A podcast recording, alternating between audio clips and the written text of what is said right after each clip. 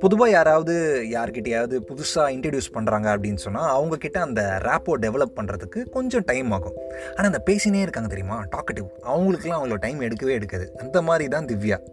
This is the unspoken and cut out பிக்சர்ஸ்லேருந்து நான் அவங்க நண்பனுக்கு நண்பன் வைத்தி. திவ்யா டாக்கட்டிவ் அப்படிங்கிற காரணத்தினால மட்டும் அவகிட்ட அந்த கனெக்ட் வரல. சில பேர்லாம் பார்த்த உடனே கொஞ்ச நாள்லேயே ஒரு ஃபீலிங்ஸ் வரும்ல. சில ஃப்ரெண்ட்ஸ் கிட்டலாம் பல வருஷமாக பழகிருப்போம் அவங்கக்கிட்ட வராத அந்த கனெக்ட் கூட ஒரு ஒரு வாரம் ரெண்டு வாரம் பழகின சில பேர்கிட்ட வரும். அந்த மாதிரி தான் திவ்யா கிட்ட என்னமோ ஒரு ஃபீலிங் நல்ல கனெக்ட் வந்துச்சு. அது மட்டும் இல்லாமல் திவ்யாவும் சில கஷ்டமான சுச்சுவேஷன்ஸ்லாம் ஃபேஸ் பண்ணியிருக்கா. ஹார்ட் டைம்ஸ் கோத்ரூ பண்ணியிருக்கா. அதை கடந்து வந்திருக்கா அவள் அவளுக்கும் பாஸ்ட் லைஃப் அதெல்லாம் இருந்திருக்கு. அவளும் பிரேக்கப்லாம் கோத்ரூ பண்ணிகிட்டே வந்திருக்கா. அதனாலேயோ என்னமோ தெரில அவளால் என்னோட பெயின் என்னோட சுச்சுவேஷன் எல்லாமே புரிஞ்சுக்க முடிஞ்சிச்சு.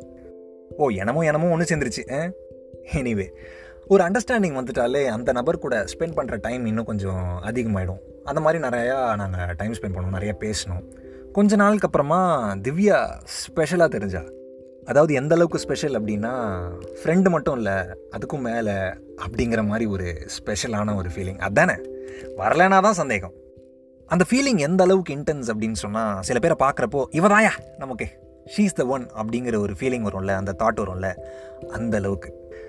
ஆனால் என்ன தான் வந்தாலும் அதெல்லாம் அவகிட்ட போய் சொல்லலை. ஏன்னா இப்போ தான் நல்லா ஃப்ரெண்ட்ஸாக பழகிட்டு இருக்கோம். இப்போ கொண்டு போயிட்டு நம்ம இந்த ஃபீலிங்ஸ் எடுத்துகிட்டு போய் சொல்லி சொதப்பிடுச்சுன்னா? ஆனால் ஃப்ரெண்டாக பழகிட்டு அந்த ஃப்ரெண்டு மேலே ஃபீலிங்ஸ் வரப்போ அதை கொண்டு போய் சொல்கிறது நிஜமாவே காம்ப்ளிகேட்டடான விஷயந்தான் ஏன்னா அந்த ஃப்ரெண்ட்ஷிப் வேறு கேட்டக்கூடாதுல்ல அதனால் பயம் இருக்க தான் செய்யும் வர்றது ரீசனபிள் தான். சரி நம்ம கம்முனே இருப்போம். இதை கெடுத்துட வேணாம் அப்படின்னு சொல்லிட்டு நான் நார்மலாக பேசிகிட்டே இருக்கேன். ஜோஜி எப்படின்னா ஜென்ரலாக சில விஷயங்கள்லாம் அப்சர்வ் பண்ணுவான். அப்சர்வ் பண்ணிவிட்டு சில விஷயங்கள்லாம் சஜஸ்ட் பண்ணுவான். அந்த மாதிரி ஒரு நாள் வந்துட்டு டே அஸ்வின் ஒய் நாட் திவ்யா? அப்படின்னு கேட்டான்.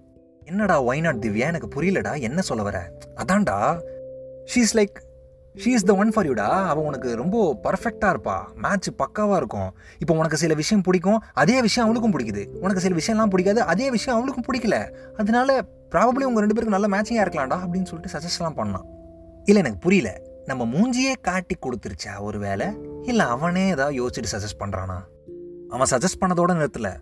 அப்பப்போ சில சில ரெஃபரன்ஸ்லாம் எடுத்து சொல்லிகிட்டே இருப்பான். இங்கே பாரு அவளுக்கு இது பிடிச்சிருக்கு உனக்கு இது பிடிச்சிருக்கு அப்படிங்கிற மாதிரி. குறிப்பாக அவள் இன்ஸ்டாகிராமில் ஃபோட்டோ போட்டான்னா அவள் ஃபோட்டோ போட்ட உடனே அந்த ஃபோட்டோவை எனக்கு பர்சனல் மெசேஜில் அனுப்புவான். ஏய் இங்கே பாரு போய் அவள் வாலில் போய் செக் பண்ணி ஃபோட்டோ செம்மையாக இருக்கு பாரு அப்படின்லாம் சொல்லுவான்.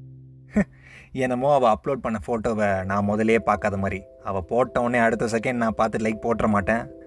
ஆனால் நமக்கு வர இந்த ஃபீலிங்ஸை ட்ரிகர் பண்ணி அதிகப்படுத்தி விடுறதே இந்த மாதிரி ஃப்ரெண்ட்ஸ் தான். This is the unspoken and cut out பிக்சர்ஸ்லேருந்து நான் உங்கள் நண்பனுக்கு நண்பன் வைத்தி அஸ்வினோட இந்த ஃபீலிங் இன்ஸ்டாகிராம் போஸ்டோடய நின்றுச்சா இல்லை ஃபீலிங்ஸ் அடுத்த லெவலுக்கு எடுத்துகிட்டு போயிட்டு திவ்யா கிட்ட சொன்னாரா? அப்படிங்கிறத பற்றி நம்ம தொடர்ந்து இந்த சீசனில் பேசலாம். ஆனால் இந்த இன்ஸ்டாகிராம் ஃபோட்டோ க்ரஷ்ஷு அப்படின்லாம் சொன்னாலே நம்ம சீசன் டுவெண்ட்டி டூவில் ரைட் ரைடில் நம்ம அனந்த் காமராஜர் பண்ணா தெரியுமா? இன்ஸ்டாகிராம் போஸ்ட்டில் ஸ்டாக்கிங்கு அதுதான் ஞாபகத்துக்கு வருது. எனிவே அஸ்வினோட கதையை நம்ம தொடர்ந்து பேசலாம் அடுத்த எபிசோடில்